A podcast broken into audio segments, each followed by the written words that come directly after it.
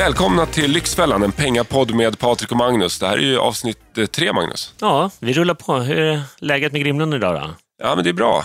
Eh, Jag har åkt lite skridskor med småkidsen. Det var deras eh, premiär på is, så det var lite Bambi, Bambi på hal is och pappa fick ont i ryggen. Han står ju ganska krokig när Okej. man håller i dem. De åker mellan benen. Ja, precis. Men eh, annars har det varit ganska mycket tv faktiskt. För en gångs skull. Jag kollar inte så mycket på tv, men nu har det varit eh, VM 5 milen och det har varit Vasaloppet. Men tänk med tre små, har du tid att kolla tv ens överhuvudtaget? ja, Du tar dig tid. jag tar mig tid när det är stora eh, sportevent. Ja. Och jag älskar ju längdskidor. Jag tycker det är en underbar mix av eh, taktik, strategi, uthållighet, material eh, och sen kommentatorerna Jakob Hård och Anders Blomqvist. Jag ryser bara jag tänker på det.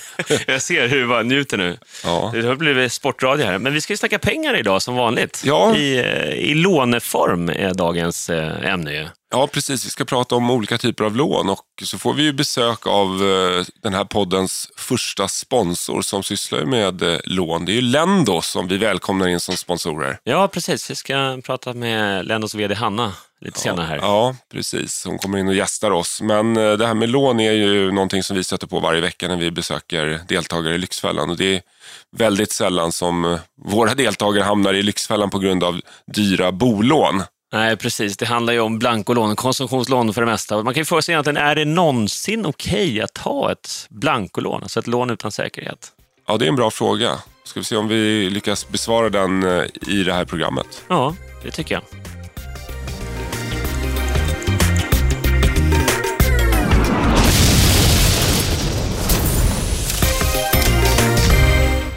Ja, okej Patrik. Ska vi börja med att eh, faktiskt bara eh, gå igenom alla typer av lån? Jag tror, det här är egentligen en sån här fråga tror jag, som väldigt många människor går och ruvar lite på. Man vet att det finns blankolån, och topplån, och bottenlån, och bolån och sms-lån. Man har inte riktigt kanske koll på vad, Vad som vad? skiljer. Vad är, vad är, skillnaden? Nej, men man fattar att man är så gammal så att man borde veta, så därför vågar ingen ställa frågan. Så det är lika bra att vi reder ut det från grunden. Ja, vad, ska vi börja med, med det lånet som vi, eh, vi tycker är befogat och som är ett, ett lån som är helt okej. Det är självklart bostadslånet, det som kallas för bolån. Ja. Och som vi båda har. Ja, precis. Och som troligtvis eh, 98 procent av alla svenskar som äger sitt hus eller bostadsrätt har ju troligtvis tagit ett bolån en gång i tiden. Många äldre har ju faktiskt lyckats eh, betala av dem där också. Och eh, bolån är ju som sagt okej att ha just för att eh, det finns en säkerhet, det är svårt att casha boendet och eh, det är också så med bolån att eh, det är ju en investering för framtiden. De flesta bostäder, i alla fall i storstadsregionerna, har ju haft fantastisk värdeutveckling senaste tiden.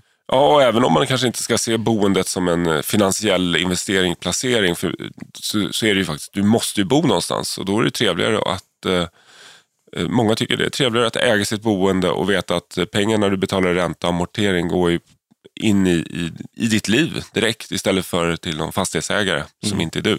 Nej, men så är det. Man, man kan ju liksom dra nytta av sin investering, eller njuta av sin investering samtidigt som den faktiskt ökar i värde. Ja, precis. Men det finns ju olika typer av bolån. Det gör det ju. Man kan ju börja med bottenlånet då. Det här är en del som tycker att det här låter ju som ett sopigt Det lån. låter- det låter botten. Ja, eller hur? Bottenskrapet. Men bottenlånet är ju att man, man får ju låna upp till 85 procent av eh, bostadens värde. Ja, men det stämmer. Det var faktiskt i 1 oktober 2010 som Finansinspektionen införde det här bolånetaket. Det. Och, eh, det betyder att eh, nu går det bara att låna upp till 85 procent av värdet Ja. vid bostadsköp. Och det här gjorde man ju för att försöka stävja svenskarnas eh, omåttliga lånelust egentligen. Ja. Och eh, förhindra någon ekonomisk eh, bostadsbubbla. Ja, och eh, varför är den här bostadsbubblan? Jo, det är klart att om värdena börjar gå ner, om man är belånad upp till 100% upp till taknocken som man brukar säga, och värdet går ner, ja då kan det ju vara svårt förstås. Om man ska sälja, tvingas sälja hus om man inte har råd att betala tillbaka lånen, så Ja. sitter man ju med ja, väldigt hårt i lånefällan. Och den här åtgärden har ju visat sig verka fungera också. Lånefesten har kommit av sig lite, det har blivit lite stabilare priser på bostadsmarknaden också. De skenar inte längre och svenskarna lånar nu lite mindre visar senaste siffrorna här från SCAB. Men däremot går blankolånen upp och det finns en tydlig koppling här för det är väldigt många som lånar till eh, insatsen. Och det är ju en skrämmande utveckling. Det här, då blir det ju på ett sätt ännu farligare, att man, man bara eh, tar en annan typ av lån, men man lånar fortfarande till samma sak. fast eh, sämre. Fast sämre, med sämre villkor och, och pris med högre risk egentligen. Ja, men det är därför många av nischbankerna nu växer så det knakar. Ja. Det finns ju en drös med banker som eh, tjänar otroligt mycket pengar på blankolånen. Ja, jag kom fortfarande några deltagare som vi hade för några säsonger sedan, ett, som har köpt hus nere i Blekinge och eh, inte hade pengar till kontantinsatsen till den eh, sista 15 procenten. har lånat ihop dem på alla möjliga olika konsumtionskrediter. det var Ellos, Josefssons, postorderföretag, Hobbex krediter och så här, 5 000 där, 10 000 där och då pusslat ihop till kontantinsatsen. Det, det tycker jag det är ett sådär ja. extremexempel ja. på hur man kan lösa det om man inte har pengarna till lånet. Ja, ej eh, att rekommendera. Nej. Bottenlånet är ju fortfarande det lånet som utgör eh, den absolut största delen av lånet. Ja, och det är där också banken har säkerhet. Och vad betyder då det här med att ha ett säkerhet i ett lån? Jo, det är ju så att om man nu inte har råd att betala tillbaka sitt lån eller betala räntorna och eh, helt enkelt banken kommer känna att den här kunden börjar bli svajig, då kan de ju faktiskt eh, se till att sälja bostaden och få in sina pengar den vägen. Mm. Det är det som är själva säkerheten och därför får man också, det är helt enkelt en lägre risk för banken som lånar ut pengarna och därför får man bättre villkor. Så är det. Och sen har vi ju topplånet som eh, är, är den procentuella delen som ligger utöver bottenlånet och där eh, har du inte bostaden som säkerhet, vilket gör att risken blir högre för banken och därmed räntan, villkoren för dig blir alltså lite sämre, lite högre ränta. Ja, precis. Så det bästa är ju naturligtvis att eh, bara ha bottenlån förstås. Att slippa ta topplån. Innan vi lämnar det här med topplån så kan man säga det också, eftersom eh, det inte finns någon säkerhet där så har ju också banken krav på att man amorterar tillbaka det lånet betydligt snabbare. Vanligen så har man ett bottenlån kanske har man amorteringstid på 50 år eller 60 år. Men topplånet ska oftast betalas tillbaka på max 10 år. Ja, och det gör ju att det lånet svider ju mycket mer för det kostar mer ränta och sen är det en tuff amorteringsplan där så att det kan kosta lika mycket per månad som bottenlånet. Ja. Och det kan vi också rekommendera innan vi går vidare på nästa typ av lån. Då. Men eh, att om det nu är så att man sitter med topplån och kanske har gjort det under 5-6 års tid och eh, bor i en region där fastigheten har gått upp i värde så kan det vara värt att faktiskt eh, värdera om. Ta dit en mäklare och få sin bostad omvärderad. För då kan det visa sig att det har gått upp så mycket i värde så att du slipper topplånet och får allt som bottenlån. Ja, du kan omvandla eh, topplånet till ett bottenlån, vilket gör en stor skillnad. Det är många som glömmer det och sitter kvar och betalar på topplån som de inte behöver. Nej, helt onödan. Sitter ja. banken och gnuggar händerna istället. Nog om bolån. Vi går vidare då och så till det som vi stöter på väldigt ofta i, i Lyxfällan och det är ju eh, blankolånen. Rena konsumtionslån utan säkerhet. Ja, och blanko, alltså man lånar in blanko, det betyder ju att man eh, helt enkelt, där tar ju den som lånar ut pengar hela risken. Om inte kunden kan betala tillbaka det här, då riskerar den här eh, institutionen att förlora de pengarna. Därför blir det helt andra räntesatser också. Ja, och eh, vi har ju märkt eh, i Lyxfällan genom åren att de här lånen eh, har ju ökat. Från början så kanske ett normalt belopp, ett blankolån kunde vara på 20 000, men nu beviljar de ju ofta upp till 350 000 blankolån. Ja, ja. Och det här är ju fascinerande också. Det, finns, jag vet, det var någon deltagare för många år sedan som fick hem sådana i posten de har tagit något lån tidigare och så faktiskt lyckats betala tillbaka, men eh, så fick de hem i posten att grattis, vi har eh, godkänt att du får en kredit på 50 000 kronor. Eller vi har godkänt att du får ta ett lån på 50 000 kronor. Och vissa personer tycker att oj, det är som att vinna på Lotto. Och så förstår de inte att de faktiskt då, eh, det är bara att skriva under och skicka tillbaka så har de... Allting för, förtryckt så att säga, med namn och ja, personnummer och allting. Och så 50 000 på kontot direkt och bara leka för, så tänker de inte på att de ska betala tillbaka allt det där. Men vad är det som är så farligt med blankolånen då? Till att börja med så eh, skulle jag säga att det är väldigt, väldigt få tillfällen när det verkligen behövs. Om man sköter sin ekonomi så behövs det inga blankolån. Nej, och det är därför vi alltid tjatar om eh, du måste ha en buffert i, i din privatekonomi. Och det är ju anledningen till att man måste ha en buffert. Det är ju att det, det här med oförutsägda händelser, att det händer alltid någonting som man inte riktigt har planerat. Nej. Det gör det i alla människors liv. Eh, det kan vara allt ifrån sjukdom, eh, bli av med jobbet eller någonting går sönder hemma. En oljepanna som ska bytas eller bilen måste in på reparation eller en hög tandläkarräkning. Det finns ju massa saker så att då får man ju faktiskt planera för det oförutsedda. Man, man vet det kommer att hända skit, men man vet Ja. inte riktigt var, vad som kommer att hända oförutsett och man vet inte när det Nej. händer. Och därför måste man ta höjd för Och det. tyvärr är det många som saknar den här bufferten och då tar de till kanske ett blankolån för att lösa någon eh, liten smärre kris. Men väldigt många tar ju det också bara för att eh, shoppa eller resa. Ja. Jag har väldigt svårt att förstå den här njutningen med. Jag menar, ta ett lån för att blåsa till Thailand och så eh, har du bränt av den här semestern på två veckor. Då ska du ligga och betala 24 månader sträck efterhand. Vad många inte resan. tänker på, vi har ju träffat många som har tagit lån, blankolån för, att- för att resa. Och sen eh, svider det där när de kommer hem då. Och eh, så när de väl har betalt av det där lånet, kanske 36 månader senare, då har de betalt tre gånger så mycket Ja. som resan kostade. Det är sjukt. Och mått dåligt under tiden. Ja. Och kanske inte kunde njuta när de var på plats heller med rent samvete. Eller hur? Men, men du var ju faktiskt med din familj i Thailand över jul där. Ja, Eh, ja. Berätta ärligt nu Patrik, tog du lån? jag tog ett enormt blankolån. Ett fett nej, blankolån. givetvis inte. Men eh, det är ju väldigt dyrt att resa med en stor familj. Så det, det gäller ju att planera och, och, och spara ihop det där. Men Ja. Men någonstans, eh, apropå det här med, med lån och blankolån, för det är, ju, det är ju så, får man inte glömma tycker jag, vilket många gör idag, att måste man låna till någonting, då är det ett tecken på, eller en signal om att man faktiskt inte har råd att göra det. nej, Antingen så får man titta på något som är billigare, en billigare resa eller en billigare soffa eller vad det nu handlar om, en billigare bil. Eller så får man tänka sig att Nej, men jag vill ha den där dyra soffan, den dyra resan, den dyra bilen, men då får jag vänta ett år till och spara ihop till det. just det. Men det, det finns liksom inte med i väldigt, väldigt många människors tankar, utan man ska ha allt nu, direkt belöning. Det har ju blivit ett sånt, sånt konsumtionssamhälle och det har ju blivit ett tryck på att skaffa prylar i hög fart. Och det, det är så lättillgängligt också. Ja. Har du aldrig tagit något blankolån i hela ditt liv? Nej, Jag har faktiskt inte gjort det. Eh, Det låter ju präktigt, det låter trist och präktigt, men jag vet inte, jag har ju småländskt påbrå. Pappa från Kalmar och mamma från Växjö, så det kanske ligger lite i smålänning åldrarna. alltså. Är de snåla i Småland? Ja, då. är du skånskare? Ja.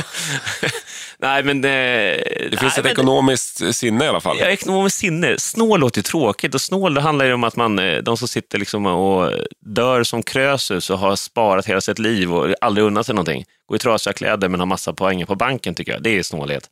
Eller aldrig bjuder någon annan på någonting. Men eh, det är skillnad på att vara snål och på att vara, ha ett ekonomiskt tänk. Du har verkligen då ett ekonomiskt tänk. ja, det är bra. Ja, jag är sportsmänniska och sätter sig själv på piedestal, men jag, jag kan inte ljuga och säga att jag, jag har inte Nej. tagit ett blankolån. Har du gjort det? Nej, jag har aldrig tagit det. Ja, men, Någonsin i livet? nej, jag har aldrig gjort det, men jag måste erkänna att det, det fanns ett tillfälle som jag fortfarande nästan drömmer mardrömmar om. Och det är väldigt länge sedan nu, Ja. i min ungdom. Jag har aldrig innan- berättat, nu blir jag Nej, ja, nyfiken precis. här. Jag minns fortfarande hur jag frestades att ta ett blankolån. Det var en av de stora bankerna som hade en annons att man kunde låna väldigt enkelt. Och eh, jag blev rädd för mig själv att jag tänkte tanken. Jag gick ju aldrig vidare, jag fyllde inte i någon blankett eller någonting. Men, men bara det faktumet att jag faktiskt ö, övervägde det. Eller frä, Men hur- övervägde det inte seriöst, men jag såg det och la det inte åt sidan. Utan jag tänkte, hmm, 300 000 in på bank, det, sk- det skulle faktiskt jag behöva nu. För det var Ja. väldigt många hål Ja. i, i, att stoppa pengarna i tyckte jag. Men jag, jag visste ju att det där var helt fel. Så att, men det, det säger väl rätt mycket att jag 20 år senare fortfarande har mardrömmar om att jag funderade en kort sekund på att eventuellt ta det där lånet. Det är Patriks lånefrossa, alltså så nära var det att, att ta ett usch. lån. Ja, nej, vi släpper Ja. det.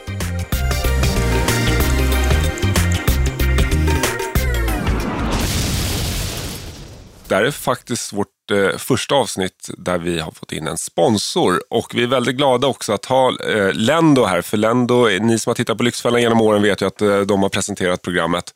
Och det finns väl någonting eh, tvetydigt där kanske. För Magnus och jag, vi jobbar ju mot konsumtionslån. Och vi vet ju också av erfarenhet att det är väldigt farligt att hamna i den situationen. Men nu har vi Lendo här och det är VD Hanna som vi välkomnar till studion. Och då tänkte vi ta reda på lite mer om hur ni jobbar och vad, vad ni erbjuder kunderna. Hej och välkommen. Varmt välkommen till podden till att börja med. Tack, tack snälla. Så Berätta lite kort vad ni sysslar med. Lendo är ju ett ganska moget bolag idag. Eh, vi har funnits i tio år, så det är tioårsjubileum. Eh, men för många så är vi fortfarande en uppstickare.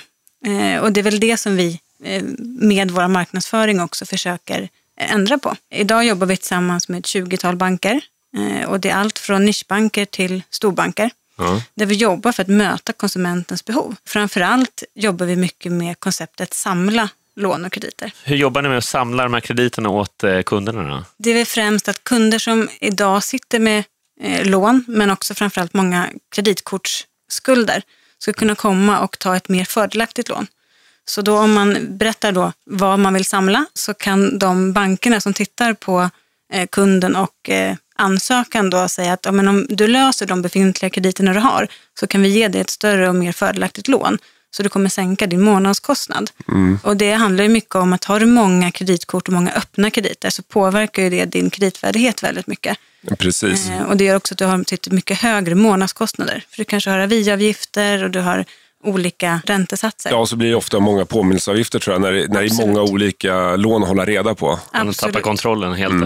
Jag tänkte, hur har du utvecklat de här tio åren nu på eh, rent generellt tänker jag, med, med konsumtionslån och konsumtionskrediter? Det måste ni se hos era kunder. Det har hänt väldigt mycket. Jag tror att idag är man också mer öppen generellt till att man faktiskt tar lån för att göra vissa saker. Eh, Det kan även vara när, när du köper eh, bil, renoverar eller andra saker som du gör. Mot tidigare, då pratade man inte om det utan det var bolån man pratade om, allt annat höll man hemligt.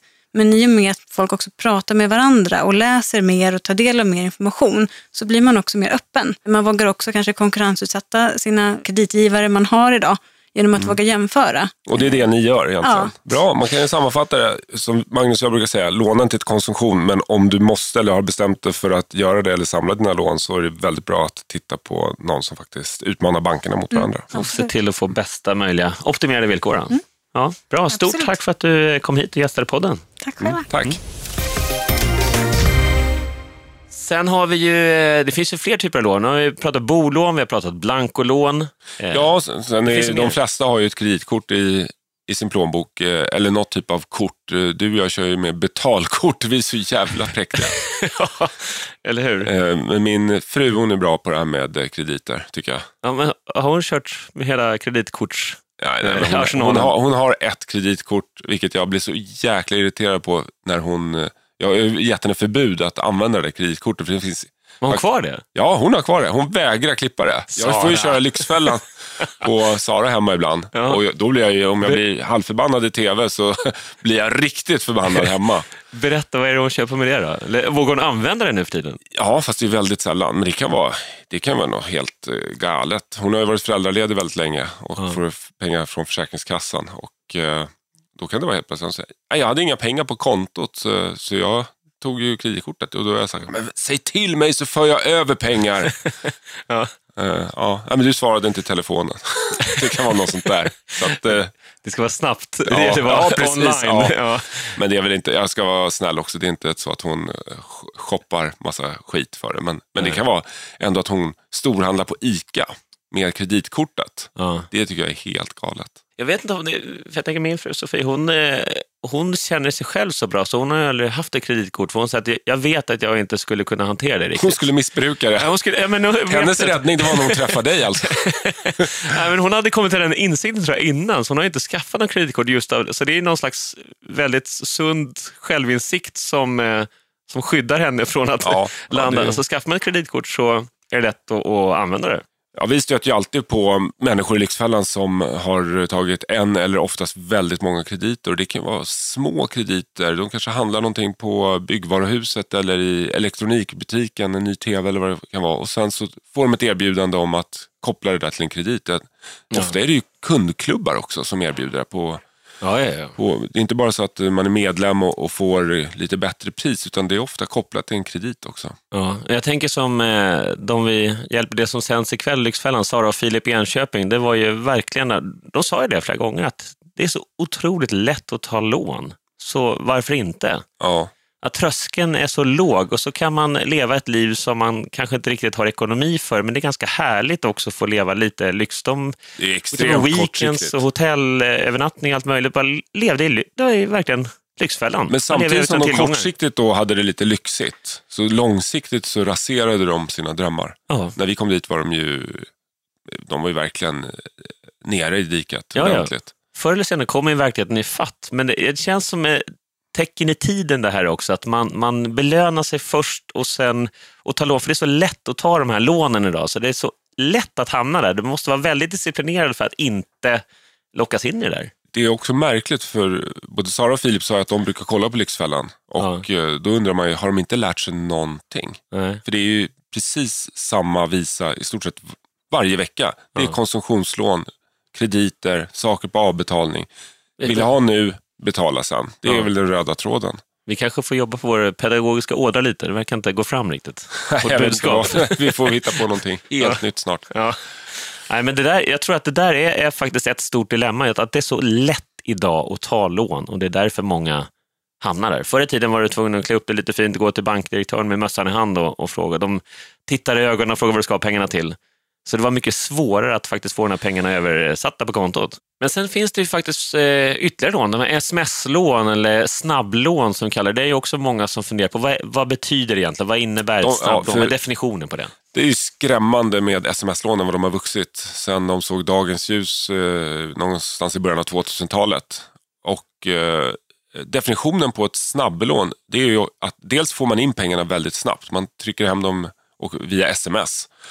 Eh, och så har du pengarna på kontot inom några minuter. Det är små belopp och det är väldigt höga räntesatser. Men sen är det snabba återbetalningstider. Oftast är det ju på 30 dagar. Det finns även snabblån på 60 dagar. Ja. Men det är därför det blir såna extrema effektiva räntor också. Ja, man för tittar på den effektiva räntan så är ju tids, tiden är ju Ja. avgörande där för när man eh, räknar ut den effektiva räntan. Och därför vi har ju sett sms-lån med tusentals procent i ränta.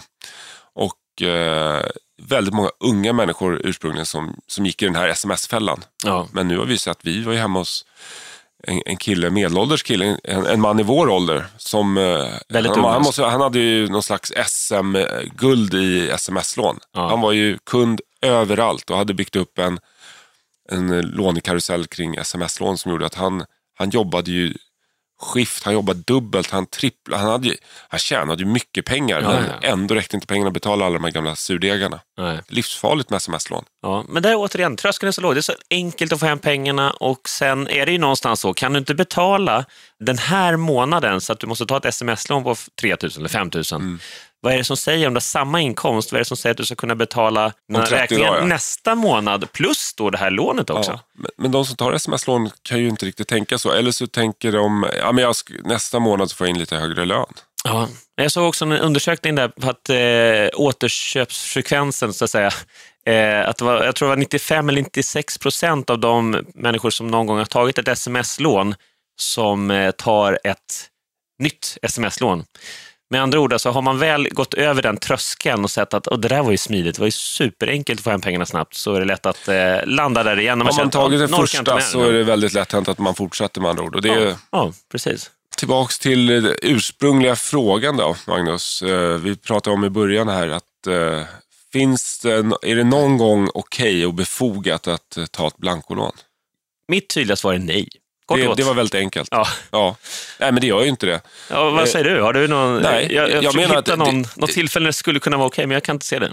Det finns inga tillfällen när det är befogat att ta ett blankolån. Däremot så finns det människor i situationer där de inte har någon sparbuffert Mm. som måste ta det. Och måste man ta det för att eh, reparera bilen, för utan bil kan man inte ta sig till jobbet, utan jobb så har man ingen inkomst och då blir det bara ännu värre. Ja, då känner man sig ju nödgad att ta ett blankolån och just i den specifika situationen kan jag tycka att ja, det finns inget annat eh, val just nu. Men däremot så hade valet varit att faktiskt ha en buffert och då hade man inte behövt ta det där blankolånet. Så mitt svar är också nej. Men eh, livet eh, är ju inte alltid helt perfekt och Nej. väldigt många svenskar lever utan buffert. Och det är det vi försöker också slå in här, att eh, vikten av en buffert för Ja. att slippa hamna i den här situationen. Och Sen är det ju också så att många av de vi hjälper som tar blankolån så är det så att man har massa andra saker man skulle kunna ha gjort först som man inte har gjort. Till exempel sålt av saker, jobba extra, få in pengar på annat håll. Men det har man inte gjort utan man börjar med att ta ett blankolån. Det Ja, är ja. då det blir väldigt fel. Om man har gjort alla, utrett alla andra alternativ och det inte går om man är i nöd, då skulle man möjligtvis kunna ta ett blankolån. Fast det är en nödsituation. Men det är en nödsituation pratar vi. Då är det 112-läge. Mm. Så sammanfattningsvis, bolån och studielån, okej. Alla typer av konsumtionslån, inte okej. Men självklart kan det vara situationer i livet där man blir tvungen, men då ska det vara sista alternativet. Sen kan man ju tillägga där att sitter du i en situation där du har tagit och dragit på dig krediter och, och dyra blankolån, se över dem. Försök eh, baka ihop det till ett bättre, mer fördelaktigt lån och eh, dessutom sitter du med en bostad, kolla om bostadens värde har gått upp. Skaffa en värdering, gå till banken och se till att eh, få in allting i bostaden istället. Verkligen, det finns många sköna tusenlappar att spara där. Sen kan vi säga det här med kreditkorten, för, för de som inte har hört vår megahit eh, Akta dig för Lyxfällan. Där sjunger vi precis om klippkorten, måste klippa korten. Så det, det, det, jag får väl se till att snika ut det där kreditkortet från Saras plånka och klippa det när jag kommer hem. Alltså. Ja, det tycker jag. Jag ska filma det. och glöm nu för all del inte att prenumerera på den här podden, Lyxfällan, en pengapodd med Patrik och Magnus på iTunes. Just det, och glöm heller inte att det är säsongspremiär ikväll 20.00 på TV3, Lyxfällan säsong 22. Och eh, ikväll kommer vi titta på Sara och Filip som håller på att konsumera upp sin framtida dröm. Ja, missa inte det. Ja, då återstår väl bara att tacka för idag och eh, tisa lite för nästa eh, veckas podd också. Då ska vi snacka om sparande. Det går man igång på. Ja, men det är väl härligt. Nu har vi pratat så mycket om eh, lån och eh, då får vi väl ha en liten balans på det. Så då blir det eh, olika typer av sparande och eh, vad man kan faktiskt uppfylla för drömmar om man har lämnat lånefesten och eh, gett sig in i den mer positiva och härliga känslan av att spara.